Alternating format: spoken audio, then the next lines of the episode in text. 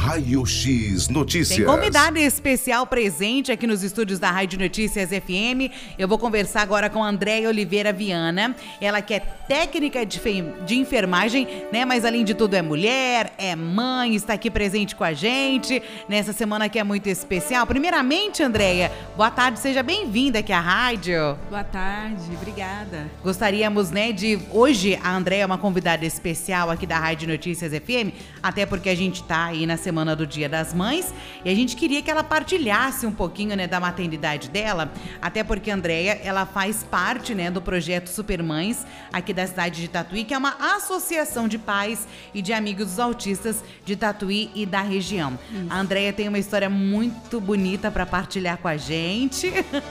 é, primeiro, André, conta pra gente como é que foi aí a sua gestação do Miguel, que hoje ele tem cinco aninhos, né? Isso, cinco anos. Conta pra gente como é que foi a sua gravidez, que já começou ali, né? A, a sua história. Isso. Eu fui fazer uma cirurgia de endometriose profunda e em agosto fiz essa cirurgia, no qual não poderia mais ter filho. Já tinha um filho de 16 anos, já Isso tenho. foi no ano de? Isso foi em 2016. 2016. É, eu já tinha o Matheus é, de 16 anos, fiz essa cirurgia e não poderia mais ter filho. E em agosto, em dezembro, eu fui ver como é que estava, fazer os exames de rotina. E quando eu cheguei lá, para minha surpresa, estava grávida do Miguel. Isso porque ela não foi fazer uma cirurgia de endometriose, né, gente? Isso. Ali começou o seu milagre. Ali começou o meu milagre. Eu assustei, fiquei assustada. É, eu e meu esposo, nós ficamos assustados. Era um dia chuvoso aqui em Tatuí. E a gente ficou assim amedrontado também. E foi uma gravidez é, começo, meio e fim de risco. Porém, a bondade de Deus né, esteve conosco todo o tempo e o Miguel nasceu. Uma criança bem, graças a Deus, com alguns cuidados especiais. Ele nasceu com hemangioma no rostinho. Nós tivemos que fazer alguns exames para ver se tinha alguma malformação no cérebro, nos órgãos internos ou no coração.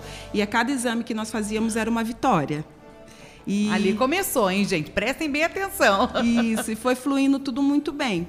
Quando o Miguel ele tinha seis meses, eu estava vendo uma reportagem na TV e observei algumas coisas assim diferentes, porque eu já tive o meu outro bebê, né, meu outro filho, e eu comentei, inclusive com a minha família, falei com relação que eu observei algumas coisas, falei, será que o Miguel não é autista, não tem autismo? E a família acaba resistindo, né? Acaba falando, Sim. não, é.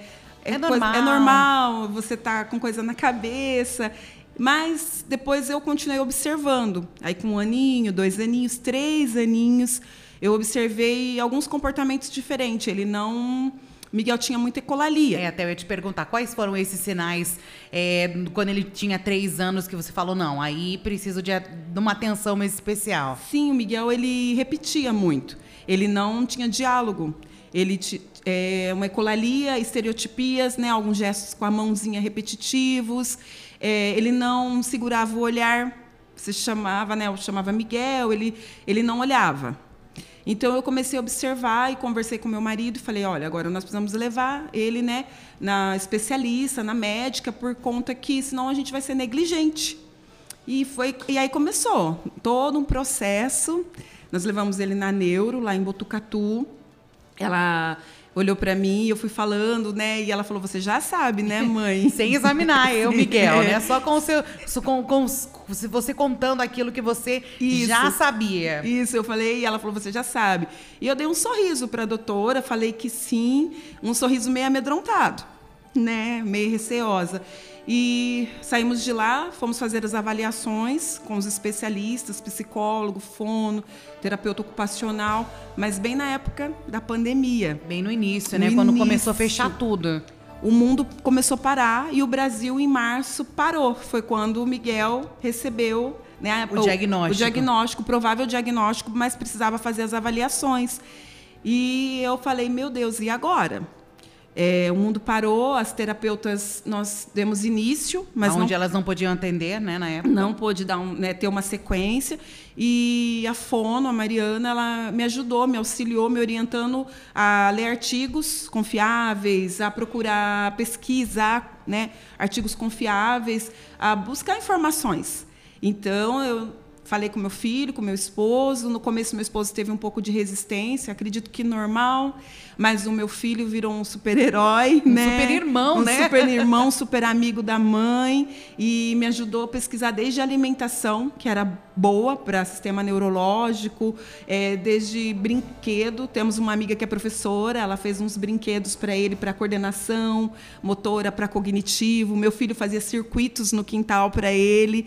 Então nós nos tornamos uma equipe e começamos a, esse processo de auxiliar o Miguel. E eu fui vendo assim, fui olhando o meu mundo, aquilo que tinha sido construído como mãe, com meu primeiro filho, totalmente diferente. Fui aprendendo a ter um olhar diferente. É, chorei muito. Eu até te perguntar como é que foi para você ouvir o diagnóstico, né, que você, que o seu filho era, que ele é autista. É, é uma mistura de sentimentos. É, primeiro, eu me culpei. O que, que eu fiz errado? E depois vai se informando, conversando com os profissionais, a psicóloga me deu uma boa assistência e vai pontuando. E as coisas vão clareando e eu fui vendo, não, não existe um culpado, né? Aconteceu e agora temos que prosseguir. Até porque você falou disso de que se sentiu culpada. Muitas mães que recebem o diagnóstico de autismo ou de qualquer né, outra doença que o filho nasceu ou venha a ter, elas acabam se culpando, né, Andréia? E eu acho que é importante, até o seu relato aqui de mãe, que essa culpa é a primeira coisa que vem, mas que elas procurem ajuda, Isso. né? Porque a culpa não é delas. Não. Existem N fatores que podem causar alguma coisa com o bebê na barriga, Sim. né? Então tem muita coisa. Então acho que primeiro é esse apoio psicológico, principalmente, Sim. né? Sim, é, não perder o olhar da esperança mesmo. Jamais. Né? Não perder o olhar de esperança, perseverança, a gente acreditar e a gente entender que a gente não precisa ser super-heroína. Nós vamos ter momentos de fragilidade e o Senhor, Deus vai estar com ele em todo o tempo, né? em todos os momentos, em todas as circunstâncias. Ele sustenta, né? Ele nos sustenta, ele nos faz superar e é incrível que é uma missão que eu olhei assim e falei, meu Deus, né? Depois de 16 anos, uma gravidez muito complicada, um parto muito complicado, nasceu o Miguel, o irmão dele que escolheu esse nome, né? Miguel significa quem é como Deus, e eu sou mãe de um anjo azul.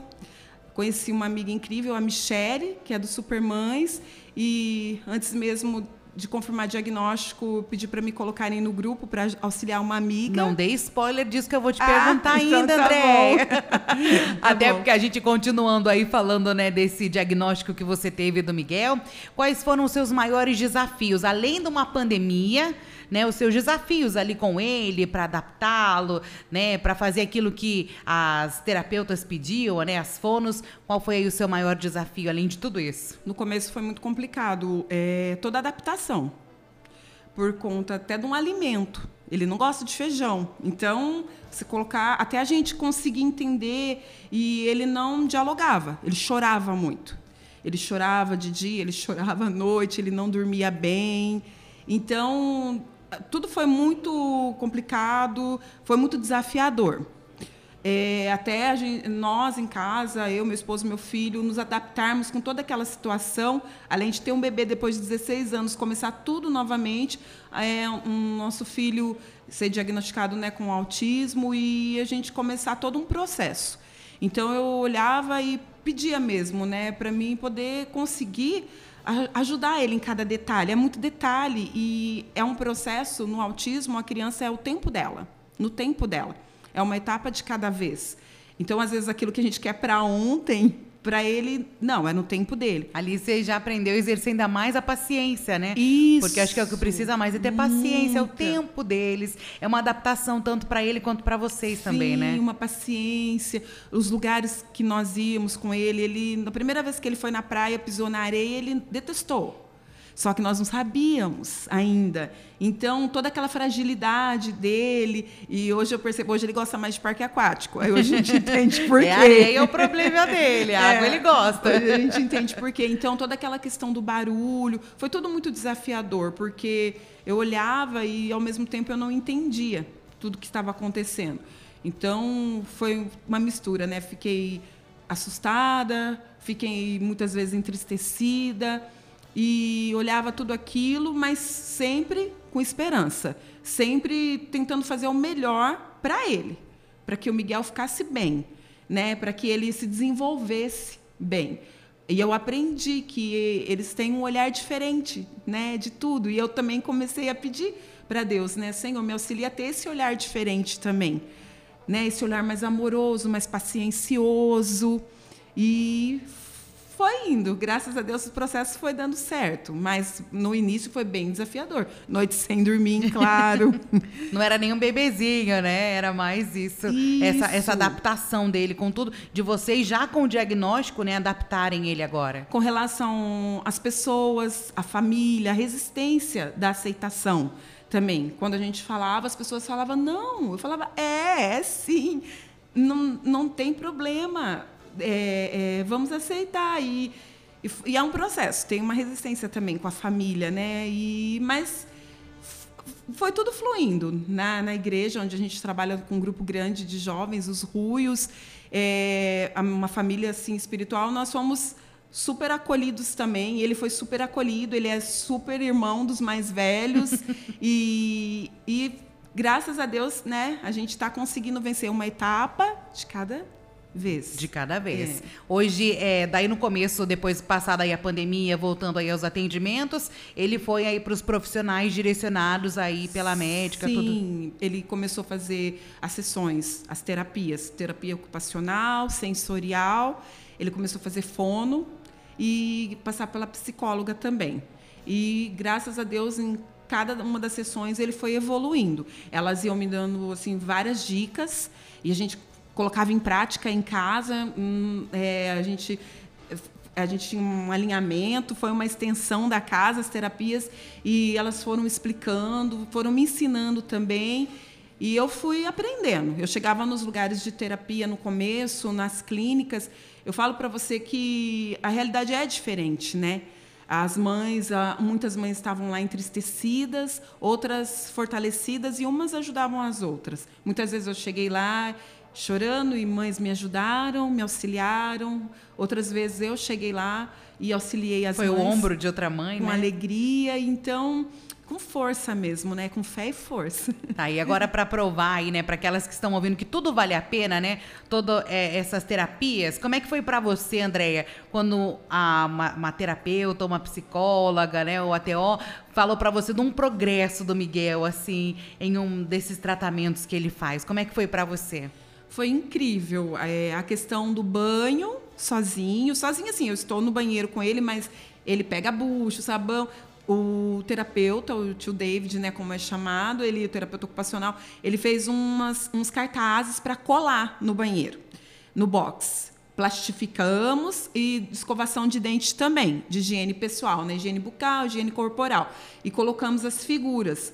E ele foi desenvolvendo, a gente colocou o sabãozinho na bucha para ele, foi falando para ele fazer, né, acompanhar desenhos, as né? figuras. Né? Isso o tio David na terapia já tinha explicado. E ele começou esse processo de comer sozinho, tomar banho sozinho, trocar de roupa sozinho. Talvez você as pessoas podem olhar e pensar nossa mas parece tão pequeno mas para nós assim é incrível é incrível. Ele colo colocar roupa ele escovar um dente sozinho tomar o banho ele sozinho. a independência dele é né? a independência a autonomia Isso. dele. E a gente chegar na terapia e contar como foi aquela semana e eles falarem que ele está evoluindo que ele está super bem nos desafios propostos lá com, com, coordenação, equilíbrio. Até a questão da fala você estava conversando a fala, comigo, né? Ele não tem mais a, a ecolalia tão presente igual ele tinha. Hoje o Miguel ele tem um diálogo funcional e ele a estereotipia também melhorou muito.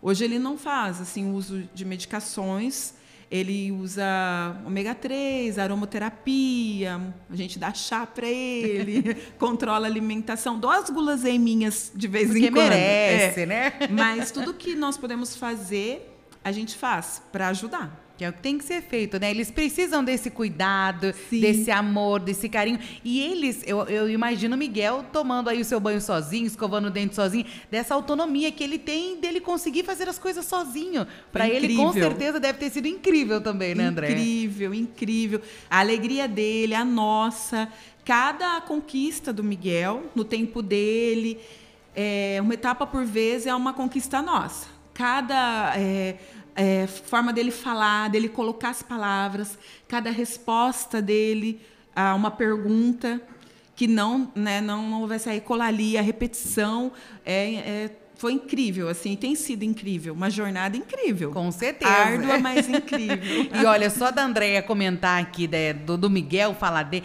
eu já sou fã desse Miguel, viu? eu não conheço o Miguel, mas já sou fã dele. Andréia, e como é que foi aí na questão da sociedade, né? Você sente uma sociedade preparada? É, tem algumas coisas que ainda dá para mudar na nossa sociedade para conviver, né, com os autistas, né, com, a, com as particularidades deles? Sim, a questão da sociedade, assim, a gente vê que precisa melhorar a questão de lugares mesmo. Eu, sei que hoje tem alguns lugares cinemas, tem alguns lugares que estão né, se adaptando, mas ainda né, tá em, está em processo. Eu vejo assim, até as escolas, a gente tem se informado que estão também buscando melhorar, buscando se adaptar, se informar mais sobre o assunto. E até hoje, quando nós vemos assim sobre o assunto, nós vemos que hoje tem mais informações para a gente não ficar tão é, tão assim à mercê. Perdida. Perdida, né? à mercê. E eu vejo assim que ainda existe muito para melhorar, mas eu creio que vai melhorar bastante ainda, né? Com certeza, até porque eles vão ensinando a sociedade, né, né, Andréia? Eu acho incrível porque é, eu vejo pelo, pela comunidade, né? A igreja que nós participamos na, na quadrangular, eu vejo assim todos ali aprendendo por causa não só do Miguel, nós temos outras crianças também e todos assim querendo melhorar, querendo aprender, querendo ler, querendo se informar, entendeu? Para trazer essa socialização, essa interação para todos. Sim, Isso é muito importante. Com toda certeza. Agora vamos falar da rede de apoio, né? Nós já comentamos aí dos profissionais que atendem o Miguel. Agora falando assim do Superman, gente, eu achei uma história incrível. eu perguntei para Andréia assim, como é que você conheceu os Supermães, né? Agora conta essa história pra gente que é incrível. Legal, vou contar. Então, eu tenho é, uma amiga, a Gisele, que a sua mãe faleceu e ela ficou cuidando da sua irmãzinha, que é especial, né? Que é autista. E eu conversei com a Michelle, que já fazia parte do grupo, se eu não poderia entrar né, no grupo do Supermães, no caso, para auxiliar essa minha amiga Gisele, por ela ser muito novinha. Aí eu falei, olha, Michelle, eu poderia entrar e todas as informações, porque lá as mães se ajudam muito no grupo. Elas colocam muitas informações boas. É, eu falo que assim, eu olho o grupo e vejo que elas choram junto, sorriem junto lutam juntas, né? Sim. E a Michelle foi, conversou e elas me colocaram. E aí eu comecei a ajudar a, essa minha amiga meio indiretamente através do grupo de supermães. Para ajudar como uma mãe e passar para elas, Isso, né? Isso, antes do diagnóstico do Miguel. Mas você já tinha o Miguel? Sim, eu já tinha o Miguel, mas assim, não tinha o diagnóstico dele ainda. Sim. Mas no fundo eu já tinha observado algumas coisas. Então eu entrei nesse grupo e as mães, é, a gente come... elas colocavam lá informações e eu comecei assim a, ajudar a Gisele, essa minha amiga, é, pra, nas questões mesmo que eu era bem leiga, né? Não sabia nada. E lá eu lá tem muitas informações. Elas colocam, elas ajudam, auxiliam também, né? Nas questões do que a criança precisa e e foi indo. E depois eu acabei ficando mesmo, porque a gente teve diagnóstico, a confirmação do Miguel, e eu fiquei lá no grupo. Estou lá no grupo até hoje, das mães, e é um grupo mesmo de apoio e de uma ajuda muito grande. Sim, até perguntar para você a importância, né, para essas mães é, que acabam recebendo o diagnóstico. Acho que muitas acabam entrando porque recebe o diagnóstico de autismo, né, do Isso. filho. Como é que é essa rede de apoio dos Supermães, né, para você como mãe e para as mães que estão lá? Então, a, a, o grupo eles auxiliam tanto de forma é, prática, né, como, como na teoria mesmo ali no próprio grupo de WhatsApp, quando acontece alguma situação com relação a profissionais, Sempre uma mãe sabe de um profissional tem alguém para indicar que a outra né? mãe está precisando para auxiliar o seu filho no tratamento, seja uma endócrino, uma neuro, seja um outro especialista. Então é interessante que lá elas sempre passam essas informações, seja com algum tipo de, de medicação que está com uma dificuldade de conseguir. É interessante lá que eu observo que a médica neuro, que a maioria das mães vão é lá em Botucatu. Então sempre uma mãe que está para ir uma consulta auxilia a outra que precisa de um- uma guia, de uma receita da médica lá em Botucatu, só que a mãe não vai, mas a outra mãe vai. E daí acaba ajudando nesse sentido. Que Isso, legal. É muito legal nesse sentido. Assim, eu sempre observo. é, ó, elas colocam lá, alguém vai para a doutora Helena, poderia me ajudar? E sempre auxilia. Inclusive, eu estive com o meu esposo na doutora Helena faz alguns meses e a gente trouxe uma guia para uma mãe aqui de Tatuí que eu não conhecia, mas ela Mas participa estava no grupo e eu trouxe para ela para poder ela dar continuidade no tratamento, porque ela não pode né, para Botucatu, mas eu estava lá, então é- esse auxílio, esse apoio é muito importante. Sim, eu acho que você, mais que ninguém, pode falar do quão importante é de uma rede de apoio de um grupo de mães, é, da família. É, você, acho que nem consegue imaginar se você estivesse sozinha nessa caminhada, né, Andréia? Não, não me vejo. Eu, eu, no começo, quando é, a gente foi, levou o Miguel no médico em 2020 e eu me assustei e me vi, a gente se vê sozinha, a princípio. Pandemia, tudo muito tudo diferente acontecendo no mundo e no Então, que a Brasil. pandemia era aquilo. Até quando vai isso, né? Tipo, ah, vai durar um mês? Não, vai durar dois meses? Nossa- Durou dois anos, É, né, para nós praticamente. era, seria pouco tempo. Logo já teria uma vacina e, toda, e todas as situações. E eu acabei me vendo um pouco sozinha no começo. Mas aí na casa, na própria igreja, minha pastora ela é psicóloga, então a gente consegue apoios das pessoas, os amigos, a família, né, as minhas irmãs que moram em Campinas. Então a gente vai conseguindo o apoio das pessoas. E, e eu já estava no grupo que a Michelle me colocou. Ali você também encontrou. Ali eu encontrei muito apoio também. Então, eu me senti mais acolhida. Então, não vejo nessa jornada que é, a gente acaba trilhando nessa missão, que eu falei para você que é um, um processo, assim, é uma jornada incrível, mas é muito árdua. Sozinha, a gente não consegue. A gente sempre precisa de outra pessoa, de uma ajuda, né? de um auxílio, de uma palavra amiga Sim. né? Então é, é assim que eu me vejo, é, com pessoas amigas que apoiam, que lutam juntas. Sim, e toda a luta, né, ela tem aí as suas conquistas. Você já comentou comigo também que o Miguel ele já teve alta, né, de, Sim. de uma terapia, né? Sim, a terapia sensorial.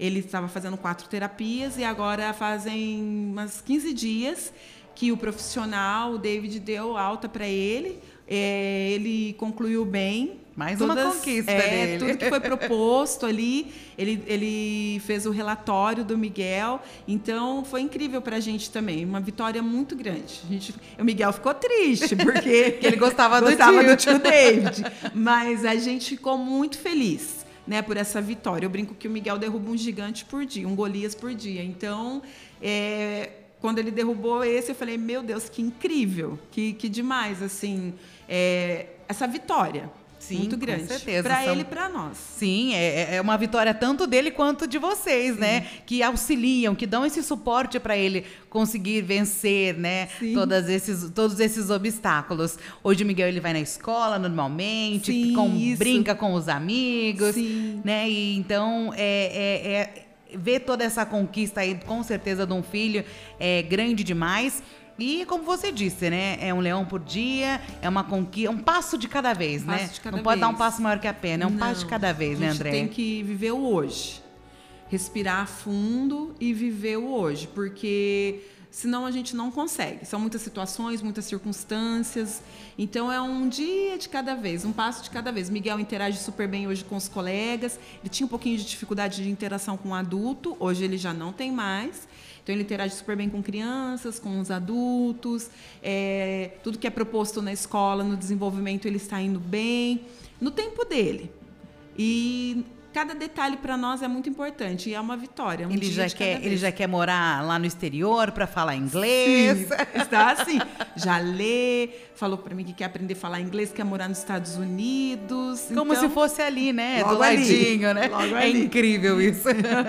Muito. Ele, ele é uma criança alegre, gosta de louvar, gosta de cantar, gosta de brincar.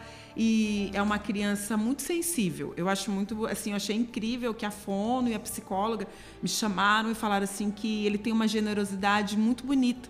Porque elas atendem muitas, né, crianças, então elas falaram assim que observaram isso muito presente nele, essa generosidade. E aí na escola, a professora falou a mesma coisa com outras palavras, que na hora do lanche ele divide, que ele é muito generoso, que ele espera o colega, que ele sempre quer brincar e dividir os brinquedos com o colega. Então, isso para a gente também alegra o nosso coração. Sim, até porque as crianças fora de casa, elas são reflexo daquilo dentro de casa, né, Andréia? Parabéns aí também, né, por todo o seu esforço, é, por ter insistido, por ter corrido atrás, né? Se o Miguel hoje ele está aí com as suas conquistas, é graças a você também, a família, Obrigada. que deu todo esse apoio por ele, graças ao grupo de mães também, graças, da Supermães, né, sim. que a gente que desenvolve um trabalho muito bom, que dão esse suporte para muitas mães. Infelizmente, muitos não têm o apoio que você tem, né, Andréia? Então a gente quer deixar a mensagem de trazer a Andréia aqui hoje é de passar para essas mães que busquem ajuda. Sim. Não é vergonha buscar ajuda, pelo contrário. Vocês vão pensar assim, por que, que eu não procurei ajuda antes? É se permitir, né? Se permitir, se permitir ser ajudada. Porque é. a, gente não, a gente não é obrigada a ser forte, não. nem sempre a gente né, tá bem. Então a gente tem que ter, procurar essa ajuda, até porque é uma outra pessoa que está dependendo de você. Sim, e a gente precisa estar bem para ajudar. E se a gente não estiver bem, a gente não consegue ajudar. Então a gente precisa procurar ajuda, precisa procurar apoio, é, não lutar sozinha, se permitir né, ser ajudada e cuidar da gente também um pouquinho, né, da nossa mente e do nosso coração, para a gente cuidar deles porque são seres muito preciosos, né? Os nossos muito. anjos azuis.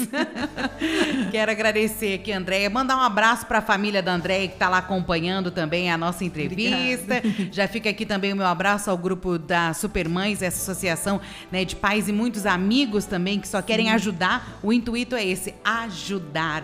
Aí é você ter mais informação sobre o autismo, né? Saber os profissionais que procurar. E quero aproveitar, deixa o meu abraço, meu beijo lá pro Miguel, tá, Andréia? Fala que a tia da rádio mandou um beijo para ele, tá? Ele. Depois também você escuta com ele essa entrevista. Sim. Parabéns aí por todo o seu trabalho, pelo esforço de toda Obrigada. a família e que vocês lá do grupo continuem incentivando, ajudando aí essas mães que precisam. Feliz Dia das Mães, né, Andréia? Obrigada. Feliz Dia das Mães para todas as mães. Obrigada. Amém. Quer deixar alguma mensagem, Quero. falar mais alguma coisa? Gostaria de deixar para todas as mulheres, as mães, que assim, nós não precisamos ser fortes o tempo todo. Nós podemos chorar, nós podemos sorrir, nós precisamos é, persistir e ter perseverança na bondade de Deus, no cuidado dele, por cada uma de nós. É, mulheres, amigas, guerreiras, muitas lutam, choram, são sensíveis e deixar mesmo que certamente que a bondade, a misericórdia do Senhor seja sobre cada uma de nós todos os dias. Amém? Amém a todos nós. Feliz Dia das Mães aí para as mamães. Especial para supermães, viu? Isso, obrigada pelo carinho. Eu que agradeço. Conversei aqui com a Andréia Oliveira Viana, ela que é técnica de enfermagem, mãe do Miguel, cinco aninhos, né? E fica aqui meu abraço também e parabenizo aí todos, né, do projeto Supermães, que é uma associação de pais e amigos dos autistas de Tatuí e da região. Raio X Notícias. Raio X Notícias.